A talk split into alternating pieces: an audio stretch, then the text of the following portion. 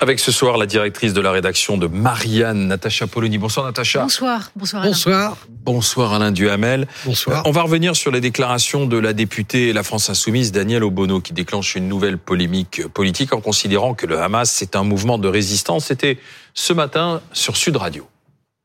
C'est nécessaire d'avoir euh, des clarifications parce que les que mots sont Moi, j'ai envie de, de clarification, justement. Je- Est-ce que c'est un mouvement de résistance? C'est un groupe politique islamiste qui a une branche armée et qui euh, s'inscrit euh, dans les formations politiques C'est un palestiniennes mouvement de qui, résistance? euh, a pour objectif la libération de la, de la mouvement de Palestine et la, qui résiste euh, à une Donc occupation. c'est un mouvement de résistance Oui, et Oui, c'est un mouvement de résistance, c'est ce que qui vous se- pensez. qui se définit comme tel Je- et qui est reconnu comme tel par les, Bon, les instances c'est un internationales. mouvement Mouvement qui se, de- qui se définit comme tel, mouvement de résistance. Dans tous les cas, cette euh, réponse de Daniel Obono, de la députée Danielle Obono, a provoqué aujourd'hui aussi une intervention de la chef du gouvernement, Madame Elisabeth Borne, à l'Assemblée nationale lors des questions au gouvernement.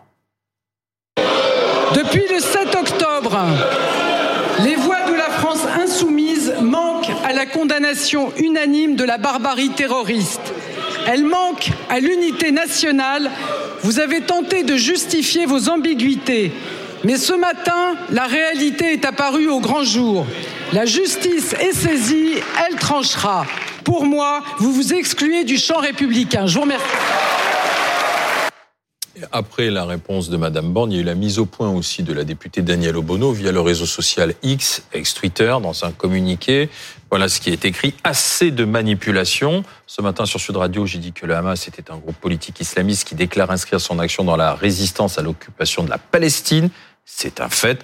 Ni une excuse, ni un soutien, ni une caution pour ces crimes de guerre abjects contre les civils israéliens que nous sommes les premiers et premières à la France insoumise à avoir dénoncé comme tels. Je demande le jugement de tous ceux qui en sont coupables. Stop aux polémiques. Alain Duhamel, on a aussi vu sur les réseaux sociaux beaucoup de réactions euh, indignées au sein même de la NUPES. Le Hamas, ces déclarations, est-ce que ça va faire imploser cette alliance NUPES? En tout cas, ce qu'on peut dire, c'est que les, les massacres sauvages commis euh, par le Hamas ont, contre les Israéliens, ont comme conséquence euh, directe de euh, mettre en cause euh, l'existence même de la NUPES et de diviser au sein même des insoumis, comme d'ailleurs également au sein euh, des socialistes, puisque ils ne sont même pas d'accord pour arriver à la définition de ce qui s'est produit. Ils ne sont pas d'accord sur les mots, ils ne sont pas d'accord sur le fond. Tout ça prouve ce qu'on pouvait imaginer d'ailleurs, c'est qu'aujourd'hui, au sein de la NUPES, il n'y a d'accord ni sur le leader, Jean-Luc Mélenchon, ni sur le programme, et on le voit très bien à propos de la politique internationale, ni sur la méthode. Et donc la question est de savoir si ça va imploser ou pas imploser.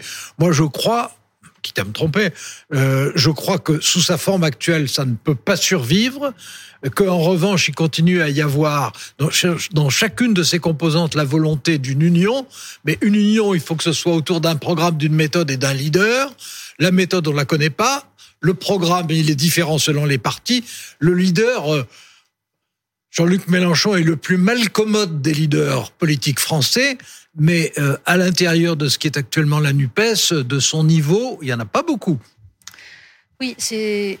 Il y a plusieurs problèmes en fait dans cette histoire-là. Je pense qu'il y a déjà un problème qui est l'inculture crasse de, des différents intervenants. On le voit avec Daniel Obono, c'est-à-dire que évidemment Jean-Jacques Bourdin dans la séquence que nous avons vue euh, cherche à lui faire dire quelque chose et euh, il obtient ce qu'il voulait.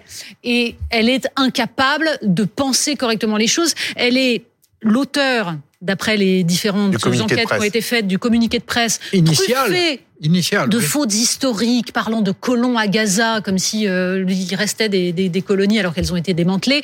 Enfin bon, donc il y a déjà le gauchisme pour les nuls. Ça, c'est une première, un premier point. Et on est effaré par la nullité de toute une partie des gens qui sont députés de la nation. Deuxième point, en effet, il y a l'entêtement de Jean-Luc Mélenchon.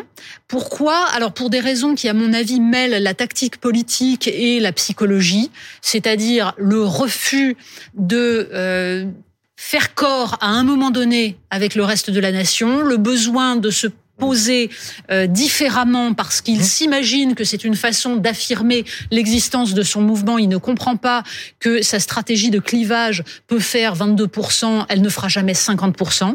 Et c'est en cela que ça a une influence sur l'ensemble de la gauche parce que c'est la première fois que c'est la mouvance gauchiste qui domine une, Ah. une union de la gauche et que c'est et qu'ils vont dans le mur. Et je suis effarée de voir à quel point ils sont incapables de penser en même temps la dénonciation du terrorisme du Hamas et la dénonciation des crimes de guerre qui ont lieu actuellement à Gaza parce qu'il y a des crimes de guerre. Mais c'est être inaudible à ce point et trouver le moyen d'aspirer toute la. Alors évidemment, ils, sont contents, on ne parle que d'eux, mais du coup, Euh, on est en train de fracturer la nation, ce qui est le pire danger qui Oui. soit dans le dans Alors, alors, je, je crois, pas du tout qu'ils soient contents qu'on parle d'eux en ce moment. Et je crois qu'ils aimeraient Non, beaucoup je- mieux qu'on on en parle moins. Et sans doute aimeraient-ils mieux ne pas avoir eux-mêmes tant parlé. Bon, sur le, sur le fond, euh, dans sa forme actuelle, euh, la NUPES est ingérable. Elle est ingérable puisque euh, Jean-Luc Mélenchon est contesté par tous ses partenaires, un peu moins par les écologistes pour des raisons bizarres, mais enfin par tous ses partenaires et au sein de son propre parti. On voit, on voit, il y a une scission. Oui, Et- oui, et oui, publiquement, oui. maintenant, certains députés de la France Insoumise euh, Ça critiquent franchisse- la méthode Mélenchon. Ça franchisse. Je pense à Raquel. Garrido, Oui, oui, par non, exemple. mais bien sûr, mais il y, en a. Bon, et, euh, et François François, Ruffin, qui est plus important. Oui. Mais Euh, Raquel Garrido était plus proche de Jean-Luc Mélenchon que François Ruffin. Voilà. Vous avez raison. Bon, donc euh, il y a un désaccord sur le leader, il y a un désaccord sur la méthode à, laquelle euh, Jean-Luc Mélenchon croit vraiment. C'est-à-dire que chez lui, le bruit et la fureur, c'est pas simplement un style, c'est une stratégie, c'est la volonté serait pensé. en permanence de scinder la société et d'incarner une fraction de la société contre les autres. Il y a un désaccord, mais qui a toujours existé. C'est là où est d'ailleurs l'hypocrisie initiale absolument massive sur le programme.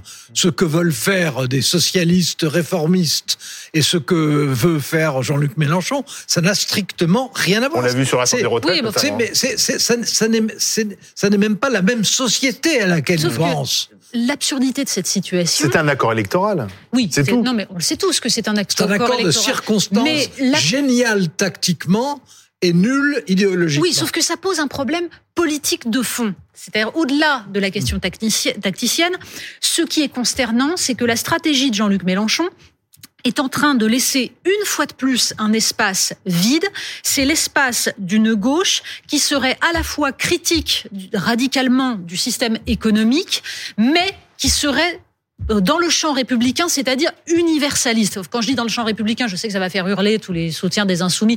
La question n'est pas là. Enfin, c'est vrai que cette question de l'arc Puis vous républicain ne détestez pose pas problème. faire hurler. Mais si je déteste faire hurler, je Ah préfère bon faire penser. Mais mais le C'est beaucoup ce plus que difficile. C'est plus difficile, mais ce que je pense, c'est qu'en effet, la question est la capacité à penser une gauche qui soit universaliste, mais qui soit Anticapitaliste. voilà, qui soit anticapitaliste, qui soit opposé au libre-échange, à la mondialisation telle qu'elle se compose. Or, ce n'est pas le Parti socialiste qui incarne ça, puisque le Parti socialiste, dans sa grande part, a adhéré, vous le disiez, il est réformiste, il a adhéré à la social-démocratie, c'est-à-dire à l'acceptation du marché.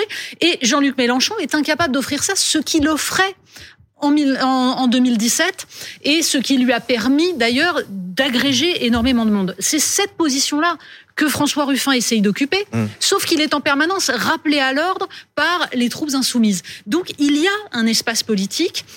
Et c'est là où la stratégie de Mélenchon est perdante et où il est en train de Bon, tout a- simplement de, louper le boulevard qu'il avait. il y a déjà un, un facteur de base, je crois que là-dessus on sera d'accord, parce que c'est un fait historique.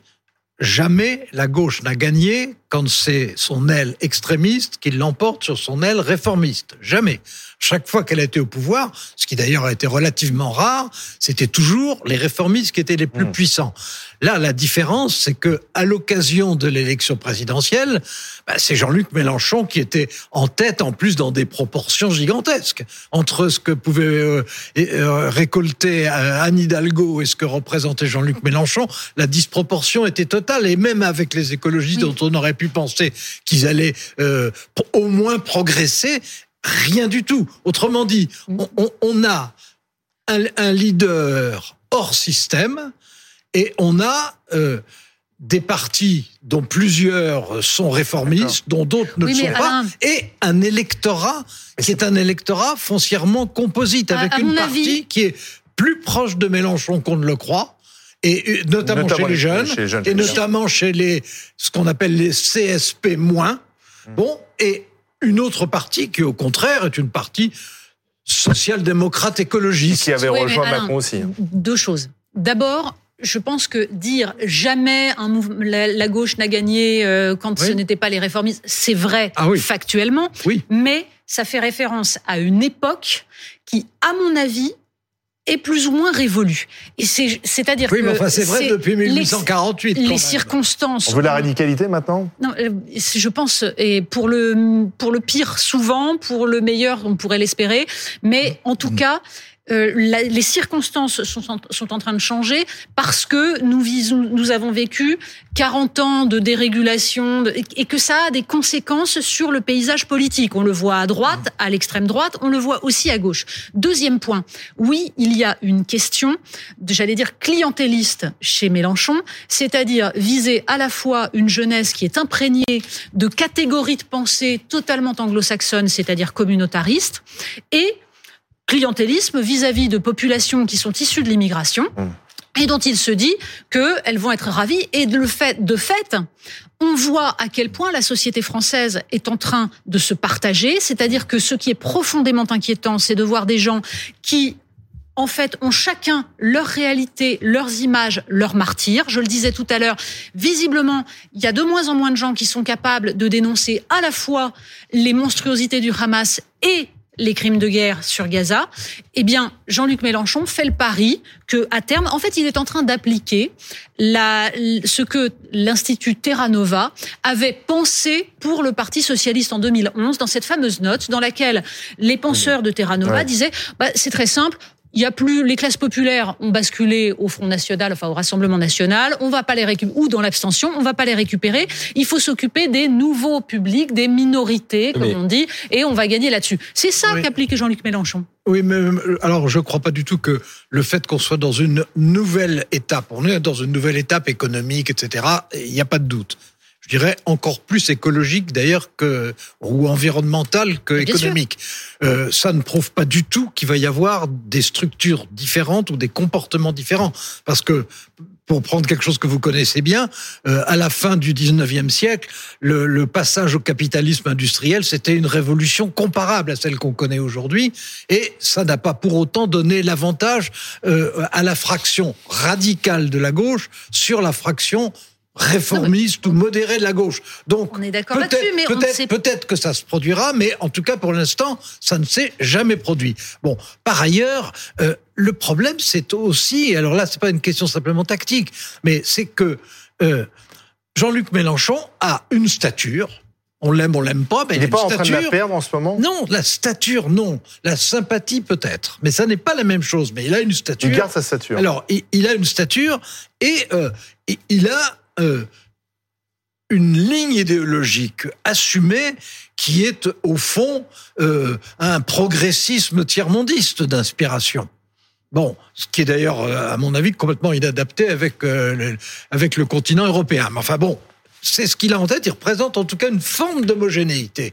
Bon. À côté de lui, il y a toute une série euh, d'alliés de circonstances qui représentent tous des formules complètement différentes. Entre ce que souhaite Fabien Roussel, ce que proposent les écologistes, enfin, une partie des écologistes, c'est toujours une partie des Il y a une partie qui est assez proche Et, France Insoumise, et- comme et Sandrine les, et Rousseau. les socialistes qui sont encore plus divisés que ne le sont aujourd'hui les insoumis, euh, franchement, je je vois pas très bien Comment quelle est leur idéologie de rechange, leur méthode de rechange et, et Là leur où- leader. de Donc, Là où rechange. je suis pas donc Jean-Luc Mélenchon d'accord. n'est pas fini, dit en gros Alain Duhamel. Euh, Là où je suis pas tout à fait d'accord avec vous, Alain, c'est que quand on lit le dernier livre de Jean-Luc Mélenchon, Faites mieux, on s'aperçoit qu'il y a une base de réflexion. D'abord, peu de, de leaders politiques actuellement sont capables d'une telle réflexion. Ça, il n'y a pas de doute. Et cette base de réflexion, fondée sur la critique du capitalisme, sur euh, les réflexions Mmh. écologiques, ça peut tout à fait agrégé à la fois